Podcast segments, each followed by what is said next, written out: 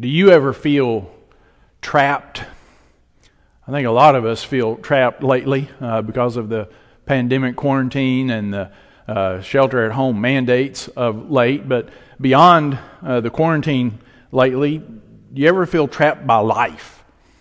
Um, maybe trapped in a in a toxic relationship, or trapped in a job that you that you can't stand, or trapped in a financial hole that you can't dig your way out of, or maybe trapped in a body that is failing you, just trapped by life circumstance that is uh, squeezing you, where you can't move and, and you can't breathe. You just feel trapped. You ever felt that way? Maybe you feel that way today. Well, if so, you're not alone. You're not the only one. And uh, we're actually going to learn from a man who felt that way a long time ago. If you have your Bible, I would uh, hope that you would turn with me to Psalm 120. Psalm 120. Today we're going to begin a new series of messages called Moving Toward God. And we're going to be working through what is called the Psalms of Ascent. The Psalms of Ascent. In the Old Testament, God required his people uh, to come to Jerusalem three times a year for three annual festivals. There was Passover in the spring, Pentecost in the summer, and then the Feast of Tabernacles in the fall. And so Jews all over Israel, wherever they were, they were supposed to make those pilgrimages to uh, Jerusalem those three times a year. The historian Josephus said that some two million people would crowd into the relatively small town of Jerusalem, and uh, they would crowd in and around Jerusalem for those festivals and, and worship God and fellowship with God's people. And as those pilgrims, those worshipers, would come to Jerusalem from all over the country and, and beyond, they would sing what, or, or chant what is called the Psalms of Ascent. And the Psalms of Ascent, it's a collection of Psalms. In your Bible, it's Psalm 120 through 134. So 120 to 134. And if you look at those Psalms, you'll notice they all have a heading a song of ascent or a, a, a, psalm of ascent. And of course, you know, ascend means to go up. And in the language of the Bible, you always go up to Jerusalem and uh, Jerusalem. The, uh, the temple is there on Mount Zion, about 2,700 feet above sea level. And so you're always going up to Jerusalem. And so these pilgrims, as they journey to Jerusalem, journey to the house of God, they are ascending. They're going up, and they would sing or chant these psalms of ascent, possibly even as they ascended the Temple Mount, maybe even as they ascended the very steps of the temple itself. So we have the psalms of ascent. Now, these 15 Psalms, 10 of them technically are anonymous. We don't know who wrote them. Four of them are attributed to David, and one is attributed to Solomon. So you can imagine as they are written by different authors and under different situations, there, there's quite a bit of variety. There's some difference uh, in these different Psalms, and we're going to see that as we journey through them. But uh, in, in this series, Moving Toward God, we're going to be working through these Psalms of Ascent. And these pilgrims who are singing these Psalms, they are people on the move. They are moving toward God, moving toward Jerusalem, God's house, to worship God and to fellowship with God's people. And as we move through the Psalms of Ascent, we too, we're going to be on a journey of sorts. We are moving toward God. We'll be moving toward God in, in prayer, in faith, in repentance, in worship. And as we go through the Psalms, we'll be uh, moving toward God for deliverance and for safety and security, for protection. We'll be moving toward God for, for work and for family, for unity, for mercy, for restoration, for, for forgiveness, for grace and glory and peace and blessing and stability.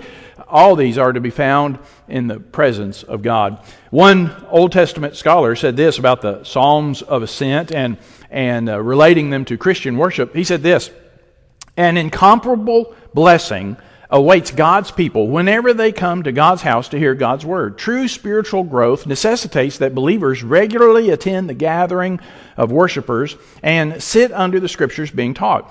Wherever the word of God is proclaimed, the glory of God is manifested, and the grace of God is magnified in the hearts of the saints. Whatever the distance a person must travel to receive the word, the effort is always eternally rewarding. Singing praises to God with other uh, like minded believers makes the journey worth the while. Nothing is more important to one's spiritual life than hearing and living God's Word. I love that. Singing praises to God with other like minded believers makes the journey worthwhile. Well, because of the pandemic and, and our shutdown over these weeks, we've missed that, haven't we? We have missed singing the praises of God with God's people. We have missed receiving God's word with God's people in God's house. In other words, we've missed church. We have missed corporate worship. And as we anticipate coming together again to worship as God's people in God's house, hopefully sooner rather than later, as we anticipate coming together again as God's people in God's house, boy, it seems like the Psalms of Ascent are just appropriate for us, especially in these times. So, I don't know about you, but I feel a little bit trapped, and, and I'm ready to make a move toward God. So, our psalmist here in Psalm 120 is going to help us. So, let's take a look. Psalm 120 and verse 1.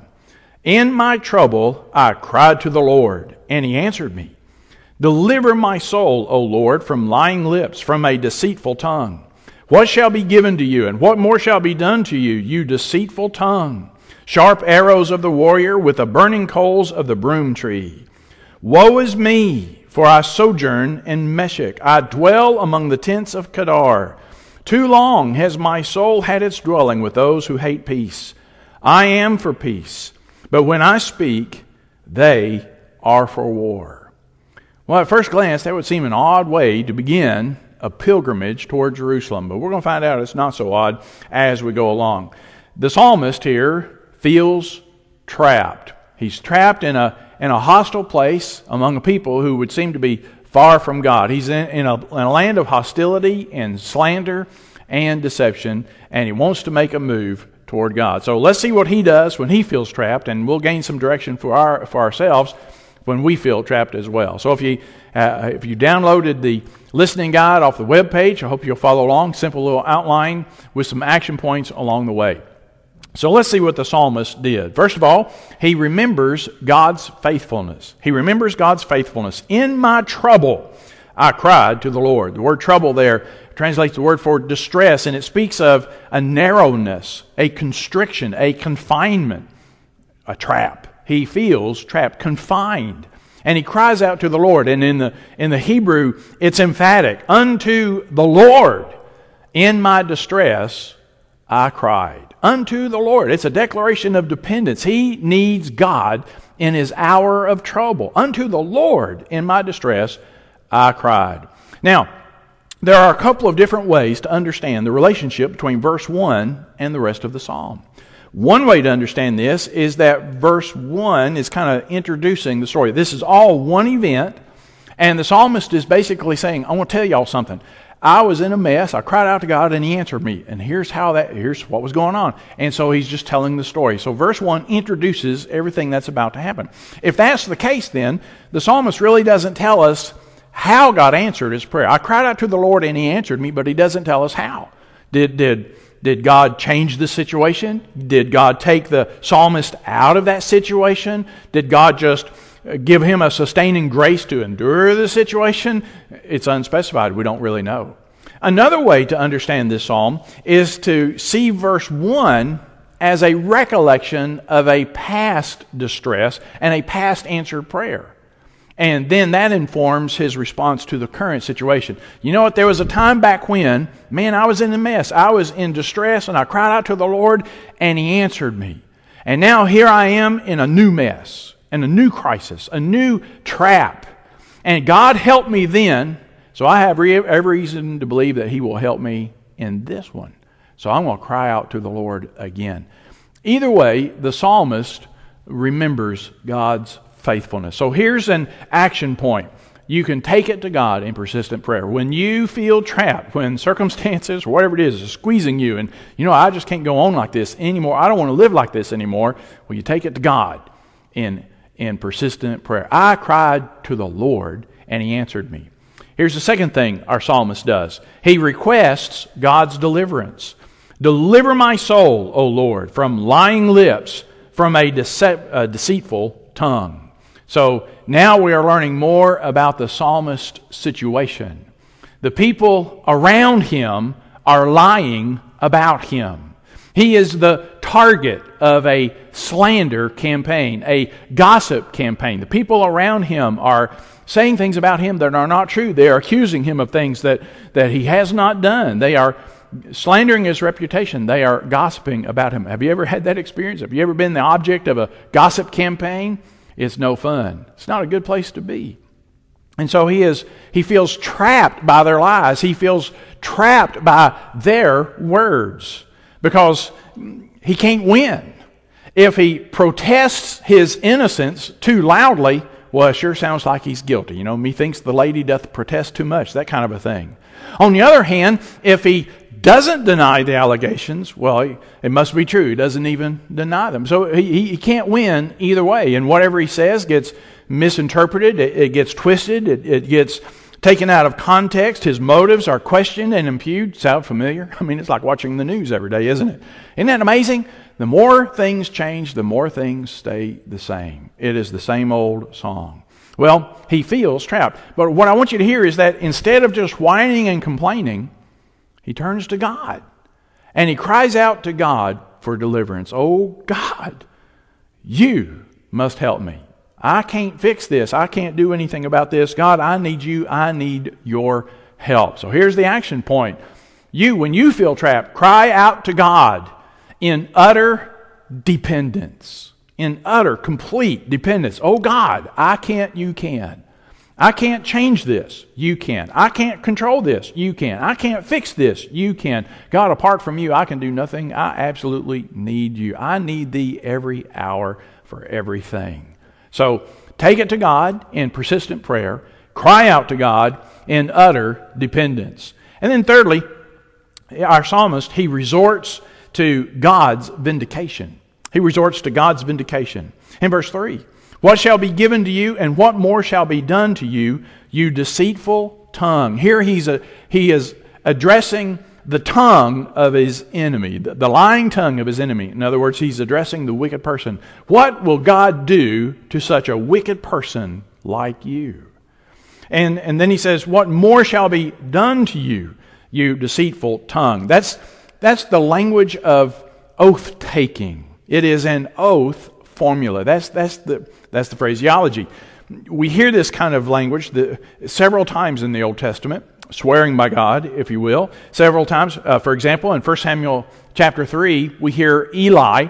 Eli is trying to get Samuel to tell him what God had told Samuel, and he swears an oath. And he says to, to Samuel, May God do so to you, and more also, if you don't tell me what God told you, if you hide anything from me. May God do so to you, and more also.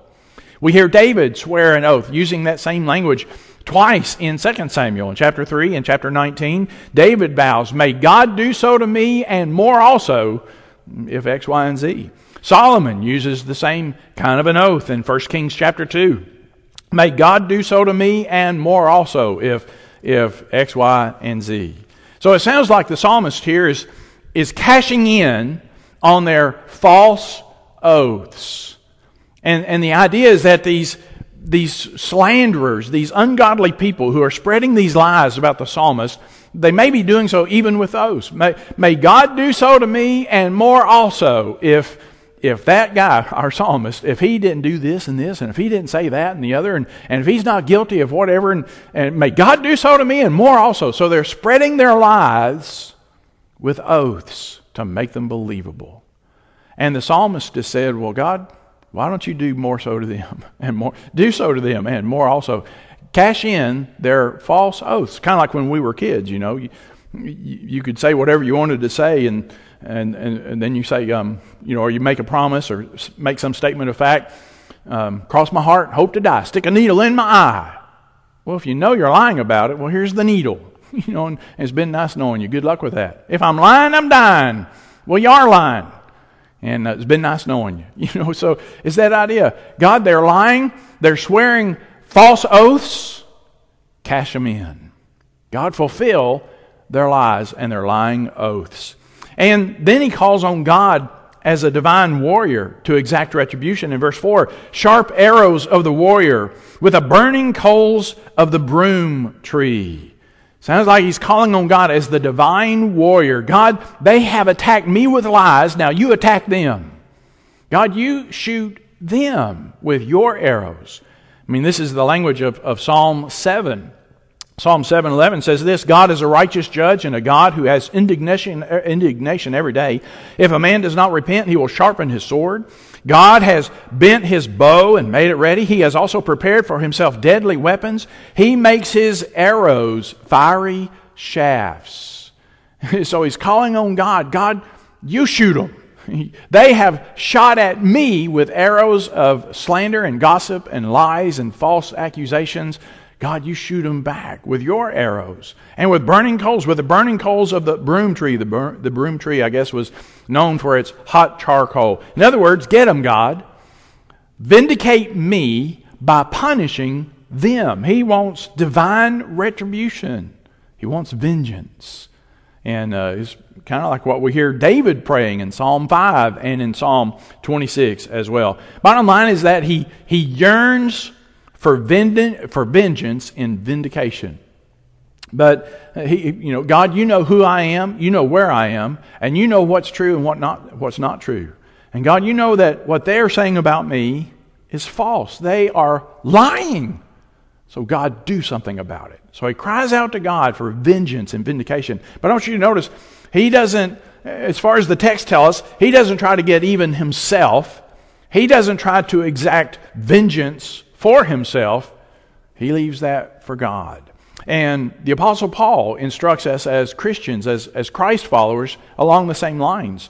In Romans 12, Paul writes this Never take your own revenge, beloved, but leave room for the wrath of God, for it is written, Vengeance is mine, I will repay, says the Lord. So here's your action point. You can leave it with God with a patient expectation. When you feel trapped, or here in this case, when you have been wronged, well, you can leave it with God with a patient expectation. God, you keep score.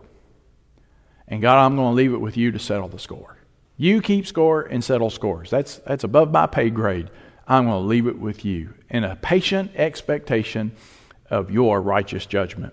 Well, then, fourthly, our, our psalmist, he relies on God's intervention. In verse 5, Woe is me, for I sojourn in Meshech, for I dwell among the tents of Kedar. And here we have this cry of dejection, this confession of helplessness.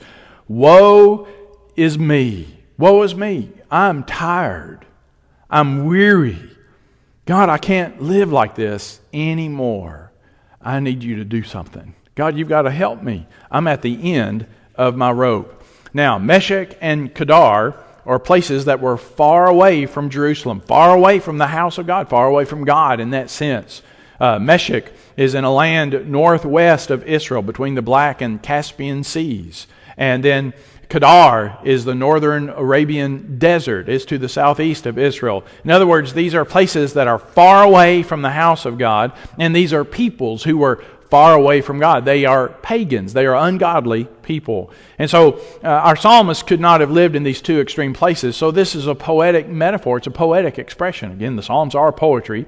And so this is a poetic metaphor. I live in a place that sure seems a long way from God, and I'm surrounded by people who are a long way from God. In other words, I'm surrounded by ruthless, hostile, godless people. Now, being a poetic metaphor, that leaves a lot of room for application. And, and the fact is that, that, that our psalmist, in that sense of the word, he may actually live near Jerusalem, in or near Jerusalem, and yet he feels like he's, a far, he's far away from God and God's people because he's surrounded by people who don't act like God's people. So he may actually be surrounded by, by fellow Israelites, by Jews who are acting like pagans. You know, Christians have this experience. We know what that's like. Sometimes, as Christians, we live among people who call themselves Christians and yet who live very ungodly lives. Some of the meanest people I've ever known in my life are church people who call themselves Christians. Or this may have, it has a direct application to, to uh, Jews who were in exile, prisoners of war, if you will, over in, in Babylon or other places far away.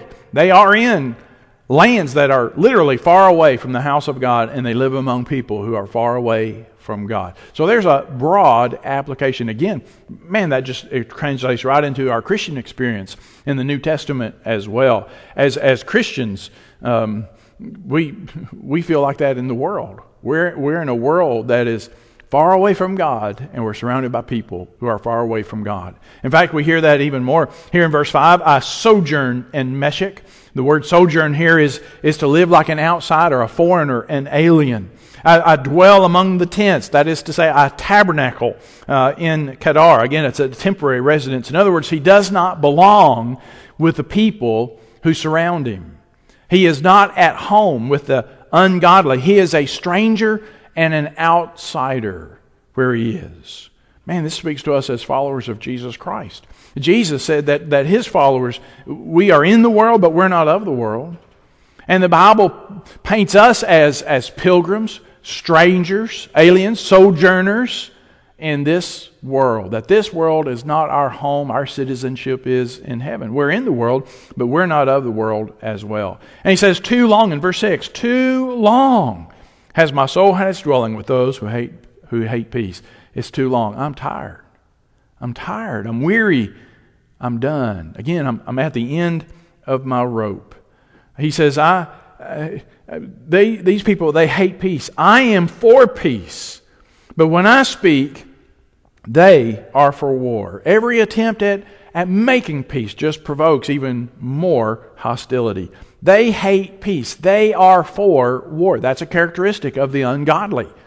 They love discord. They love anger. They love disputes and argumentation and, and, and fights. They, that's what they love. That is, that's a characteristic of the ungodly, those who are far from God. In Galatians 5 19, Paul says this the deeds of the flesh are evident. The deeds of the flesh this is a characteristic of, of, of sin, of sinful people, the ungodly. These are immorality, impurity, sensuality, idolatry, sorcery, enmities, strife jealousy, outburst of anger, disputes, dissensions, factions. It's what they love. Envying, drunkenness, carousing, and things like these, of which I forewarn you, just as I have forewarned you, that those who practice such things will not inherit the kingdom of God. But our psalmist says, I'm, I'm for peace. Literally, I am peace. I am peace. I'm about peace. That's what I want. That's what I need. That's what I long for. I long for peace. Well, this is the characteristic of God's people. You know, one of the fruit of the Spirit is peace, love, joy, peace, and so forth. James chapter 3 says that the wisdom from above is first pure, then peaceable, gentle, reasonable, and so on. The seed whose fruit is righteousness is sown in peace by those who make peace. Jesus said, Blessed are the peacemakers, for they shall be called sons of God. Our psalmist here is trapped in a situation that only God can change. Only God can bring unity and peace to people who are at war. The psalmist is dependent on God's intervention. He cries out, Oh God, you've got to do something. I can't fix this. You do something. Now, here's the irony. here's the psalmist says, I'm for peace. I'm all about peace. That's what I want. I am peace. And yet he cries out to God for vengeance and vindication. I'm for peace, but then he wants God to shoot them with, with sharp arrows and burn them with fire. That's ironic, but it's honest, isn't it? It's ironic, but it's, it's honest. When, when you are hurt, you want to hurt back. We're just being real. When you're hurt, you want to hurt back. The challenge is to give that hurt to God and trust God with that vengeance and vindication and justice. So here's your action point Tell it to God in honesty. You can tell it to God in honesty. No pretend piety here. This is a lament. He's, he's just keeping it real with God. God, I'm tired. I'm mad. I'm hurt. Do something. You can tell it to God in total honesty. And then, action point look for God's divine intervention. You, you look to God, cry out to God in your distress, and look to God for his divine intervention. Well, that's the first psalm in the Psalms of Ascent. It's the, it's the first step in our pilgrimage. And at first, it, it seems like an odd way to begin that journey, but on the other hand, no, it kind of makes sense, doesn't it? Our psalmist is, is in a land that seems like it's a long way from God's house and God's presence. And he's, and he's in the midst of a people who are a long way from God. He is surrounded by hostility and, and deception and, and all the rest. And here's a man who, who feels trapped. He's tired and he, and he longs to leave. And he looks forward to going to God's house. And he wants to worship God and to know God's presence and to have fellowship with God's people. And for our psalmist, and for pilgrims like him, and for you and for me, truth and freedom and peace and life are all to be found in God's presence. Now, here's a spoiler alert. We begin our, our journey, we begin in Psalm 120, a long way from God's house, and it seems with people who are a long way from God. But when we end our journey in Psalm 134, we'll find ourselves in God's house in a place of blessing. That's the journey. So, it's time to move. It is time to move toward God. One, in salvation. Have you been saved? The Bible says you draw near to God and He will draw near to you. You, stay, you take a step toward God, He's already stepping in your direction. You draw near to God, He draws near to you. God loves you. God wants to save you from your sins. All have sinned and fall short of the glory of God. Our sins have separated us from God, and we need saving. We need the forgiveness of sin. We need the gift of eternal life. And Jesus Christ died on the cross for us. He died our, our death. He paid for our sins. He was buried. He was raised again. And He offers you the gift of eternal life. It's time to move. It's time to move toward God in repentance and for salvation to say, Oh, Jesus, have mercy on me, a sinner. I need you. I know I'm guilty. I have sinned against you. I need the forgiveness of sin. I want to be saved. Come into my heart. Forgive me and save me. Today is the day to move toward God for salvation. It's also a day to move toward God in repentance. If you're a child of God, you've been saved, you know that you're saved, but you're not right with Him. You're not walking with Him. There's, there's sin in your life, there's disobedience in your life. Well, today's the day to move toward God. You don't need to stay far away, you need to draw near.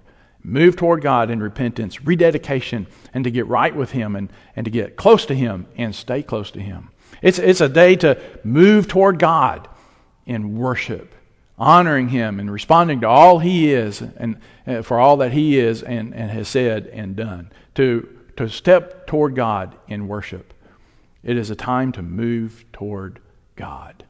Let's pray together father in heaven we thank you for your word god we thank you for the timelessness of it as, as, we, as we read this psalm written by somebody so long ago in a, in a, in a, in a place in a culture in a setting so very different from ours and yet it's it, it's our testimony. It's, it's right where we are as well.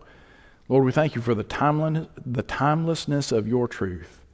And I pray that you'd seal this message to our hearts and help us to take these same steps of action as we have identified them today. And as we take this journey at moving toward God, I pray that we indeed would move toward you for salvation, in repentance, in revival, in rededication, in worship as we move toward you. We pray these things in Jesus' name. Amen.